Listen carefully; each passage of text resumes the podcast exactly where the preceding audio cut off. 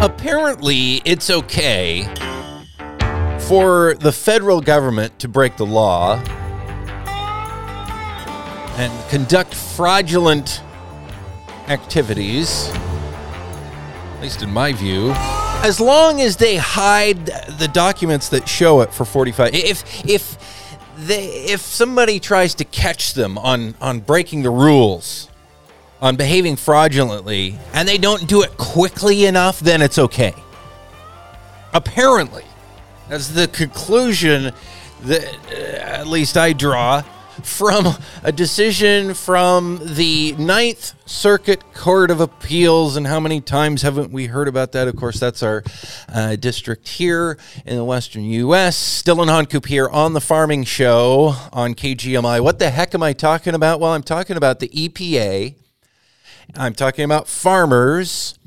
And I'm talking about the EPA's effort to go after the farmers on well, I don't think there's another way to characterize it other than uh, fraudulent claims and, and, and, grounds. Joining me right now is Save Family Farming Executive Director Gerald Baron. Welcome to the program this morning. Uh, there was a case in court, and we've talked over the years, we've talked numerous times about this situation where EPA essentially cooked the books, uh, decided it wanted to go after farmers, essentially frame them for polluting groundwater in the Yakima Valley, and, and this ended up having impacts far, far beyond just the Yakima Valley. Uh, but we showed how the science was flawed. We showed how they covered up the fact that they knew the science was flawed, how they mischaracterized and mislabeled the document and broke a ton of rules, and then lied about uh, breaking the rules. So many things, and now this goes to court and the court says, "Well, you didn't uh, you didn't bring this up quickly enough." Explain what happened. Well, you pretty well captured it there, Dillon. Uh, yeah, this is uh, this is a long, sad story, and this may very well be the uh, the final chapter, at least of our involvement in this long, sad story that really goes back to 2010. That's over 11 years ago when EPA started this nitrate study in Yakima, and they set out to prove that dairy farms were responsible for nitrate contamination in groundwater. They did not prove that at all from their science, uh, but they said they did uh, and they used it to coerce four dairy farms nearly out of business, and it cost them millions of dollars in unnecessary uh, enforcement action by the EPA. But um, after we, you know, Save Family Farming got involved in it in late 2018 um, because with the, it was hopeless to try to appeal to the EPA leadership in Region 10, which is headquartered in Seattle, when the Obama appointee was in office because he was responsible for conducting the study and his behavior in dealing with the farms was absolutely abominable.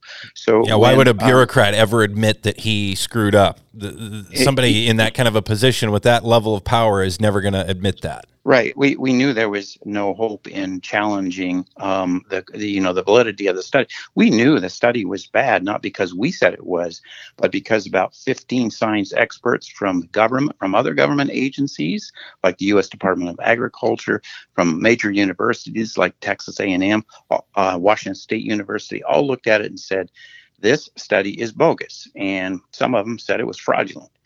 So we knew the study was bad, um, but uh, we didn't know until we talked to then the uh, Trump appointee of the Region 10, uh, Christopher Hladick, that um, his staff was claiming that it, was fully peer reviewed. We knew it was not adequately peer reviewed.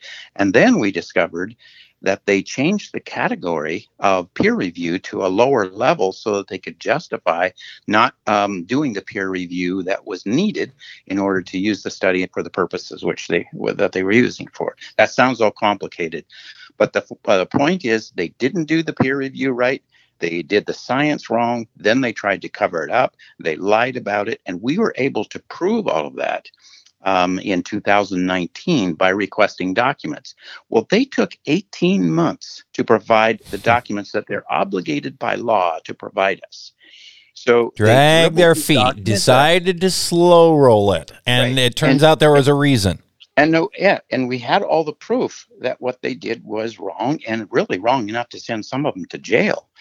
Um, so um, that we could not get them to take the right action on it. So um, the Washington State Dairy Federation filed a lawsuit along with um, Adam Dolsen of one of the farms in eastern Washington that uh, was tortured by the EPA with this report, uh, and took it to the Ninth uh, Circuit Court because the EPA clearly violated federal federal rules called the Administration Administrative Procedures Act.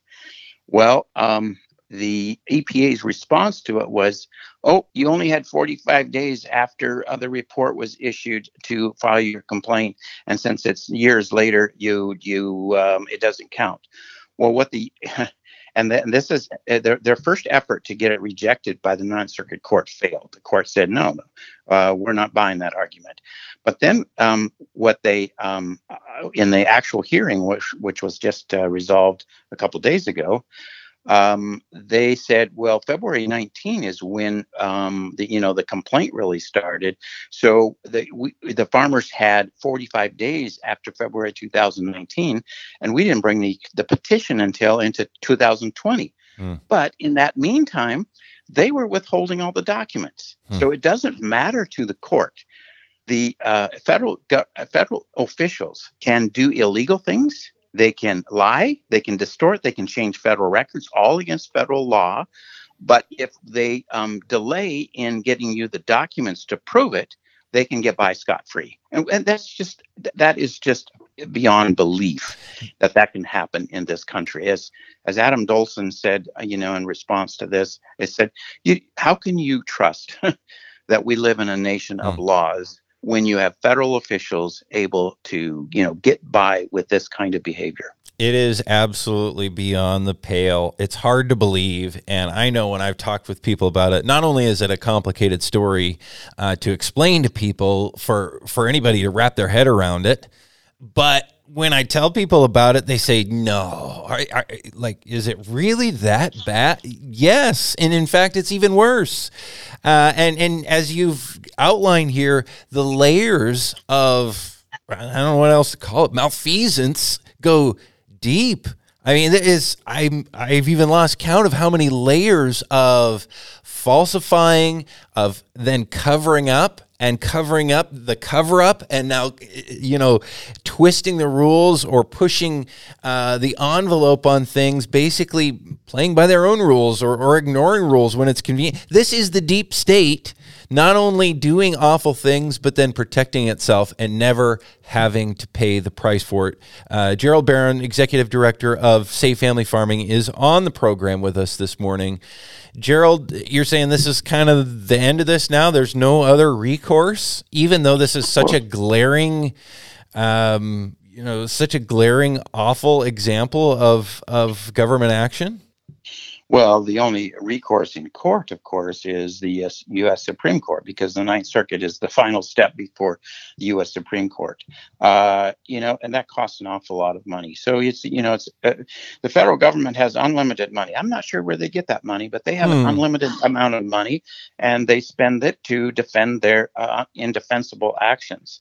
So I think most people, I think most people know on April 15th every year where they get it. I, I don't know. That's just my take on it. I, I think you're I think you're probably right, Dylan. But you know, it. Well, I'm not saying that there isn't, um, you know, uh, an interest or willingness to take that forward, but I think that one of the things that's important is, you know, this issue involves dairy farmers, particularly in eastern Washington and the Yakima area. But the issue goes far, far beyond that because the attorney who's been using this study to file a number of lawsuits against dairy farms, he had threatened a number of dairy farms in uh, in the Lynden area as well.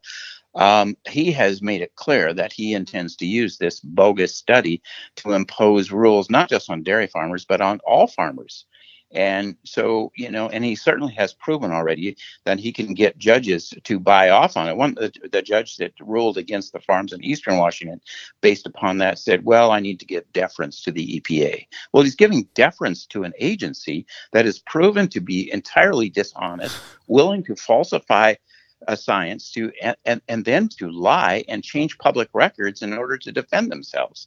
And but our but our courts, you know, judges say, oh, it's the EPA. We got to go along with them. So um, yeah, I think if there's enough people who are interested, enough other you know farm groups and so that are interested, I think it would be possible to take this forward. But uh, it certainly makes it very discouraging to see how hard it is to fight the bureaucracy that exists.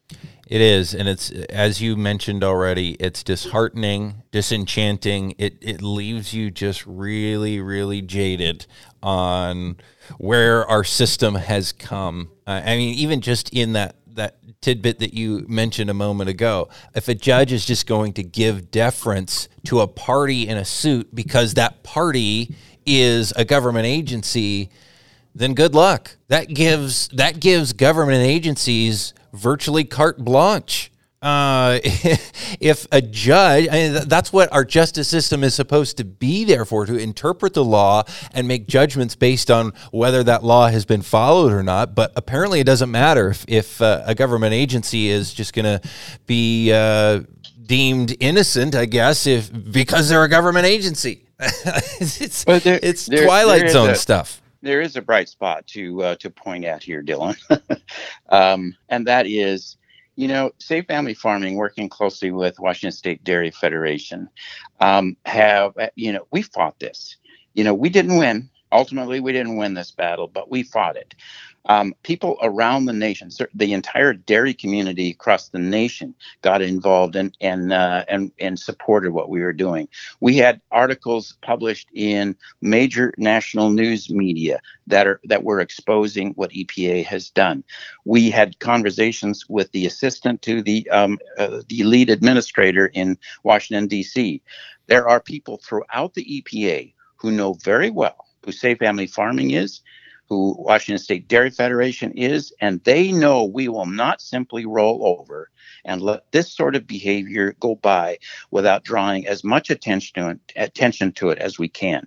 And there's a bright spot in that, and I think it's a lesson for all the farmers and the farm supporters is that if we're not able and willing to do that sort of thing, we're going to get steamrolled every time. And so standing up and defending our interests and calling a spade a spade is absolutely essential to do.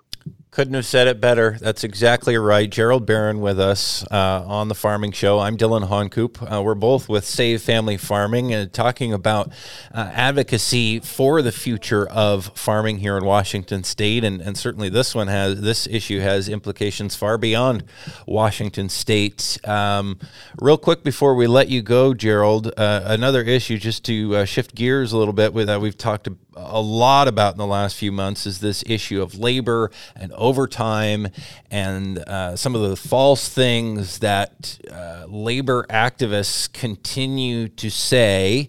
Um, I think we've been documenting that for years as well, but partic- uh, you know, pertinent to this issue, um, they've told another lie, essentially trying to claim victory on this issue of uh, of uh, overtime in farming. Explain what's going on there. Well, actually, uh, Dillon, I find it a little bit humorous because it seems to be a pattern established when labor leaders such as United Farm Workers or Rosalinda Guillen of Community Community and her union, FUJ, uh, when they lose a big political battle, such as they did on 5172, the the uh, bill that just passed, um, they have a habit of, of, attempting to turn that into a great victory. It's actually pretty humorous. That's what UFW did uh, when they finally walked away without any gaining anything from a 10-year lawsuit against the dairy farm in eastern Washington called Ruby Ridge. They walked away from it. They got absolutely nothing, and then they declared victory. And um, the labor uh, groups, including Community to Community, have done the same thing on 5172. The primary battle on that bill, which was introduced by Senator King, a, uh, a, a you know supporter of farmers from Eastern Washington, was to prevent these um, class action lawsuits and the demands for three years retroactive back pay for overtime. That was the intent of that bill. And the labor activists fought hard. If you have, if anyone has any doubts about it, uh, go to the video which is available on our website, uh, protectfarmworkersnow.org, that shows how hard the labor uh, activists were fighting to get to demand that three-year retroactive pay. Well, they lost that overwhelmingly, and so what they did is they claimed victory around um, requiring a multi-year phase-in of overtime for farm workers. And I will just say on this, on that point, yes, that was included in 5172, and yes, farm workers are very, very concerned about it because it's going to harm them greatly. That issue is far from dead. Uh, once we, in this case of 5172 and protecting farmers and farm workers against these ridiculous demands of the labor leaders for three years retroactive pay, um, the lawmakers and our administration showed uh, some ability to listen to real farm workers, not the farm worker activists who are say they are speaking on behalf of farm workers, because we now see that they are working against the interests of farm workers. So we're confident that once farm workers really speak up on the issue of overtime, that issue is far from dead. So claim victory all you want, labor activists. Yeah. Um, with what what you you lost a big one in that bill that Governor Inslee just signed, uh, and the rest of the issue is far from over. Well, and that has a financial impact for those folks as well, because a lot of their their game, and really it's a political and legal game that they're playing, is to profit from that whole litigation industry surrounding that. The lawyers involved with that and filing those those lawsuits. Um, they saw big, big dollar signs, and now they have to be pretty bummed out because I know they sunk quite a bit of time in trying, you know, filing cases, pursuing a lot of these things that aren't going illegitimate claims that that aren't going to be able to go forward now. Um, that, that's going to be an ouch for their bottom line, of at least what they expected as far as a big payday on this issue. Well, and it, it goes deeper than that because this these actions of these labor leaders are hurting farm workers so bad. They are taking away their jobs. I just saw that the Lynden Tribune had a story about another dairy in Whatcom County that is installing ro- robotic milkers and suggesting that another large dairy in the local community is going to be putting. Mm-hmm. Robotic milkers are one example. We've got robotic apple pickers now. Um, and these machines are expensive. There's no question, which means that the smaller farmers are, you know, maybe forced out of, uh, you know, being able to mm. do that. But they're replacing these workers. So the very effort of these labor activists to impose all of these massive new costs onto farmers who hire farm workers are uh, the only thing that they're doing is um, causing the farm worker jobs to go away. And if that's what they want to have them, you know, like the guest workers, we have 20,000 some guest workers who come into Washington state mm-hmm. every summer. Uh, apparently, these labor leaders want them to stay and work in Mexico where they get 79 cents an hour mm. 79 cents an hour minimum wage versus the 16 uh, plus dollars minimum wage, but most of them earn 20 to 25 dollars an hour in in our Washington fields. So that's what labor leaders are doing for farm workers. They they say they're helping them. Everything that they're doing is hurting them. And then, as we've just talked about, when they lose a big political battle, as they did on uh, the overtime retroactive pay, they claim victory. It's pretty funny. It is it is fascinating when you step back and look at the the level of deception that some people are engaged in when you really pull back the curtain and see what's going on. Gerald Baron, Executive Director of Save Family Farming with me. I'm Dillon Honcoop here on KGMI. Gerald, thanks for your time this morning and, and uh, keeping us up to speed on this issue and, and keeping us moving forward as well uh, as far as your your guidance uh, exposing these things and, and uh, sharing what's really going on has been invaluable to the farming community. Thanks so much much, Dillon. Appreciate it.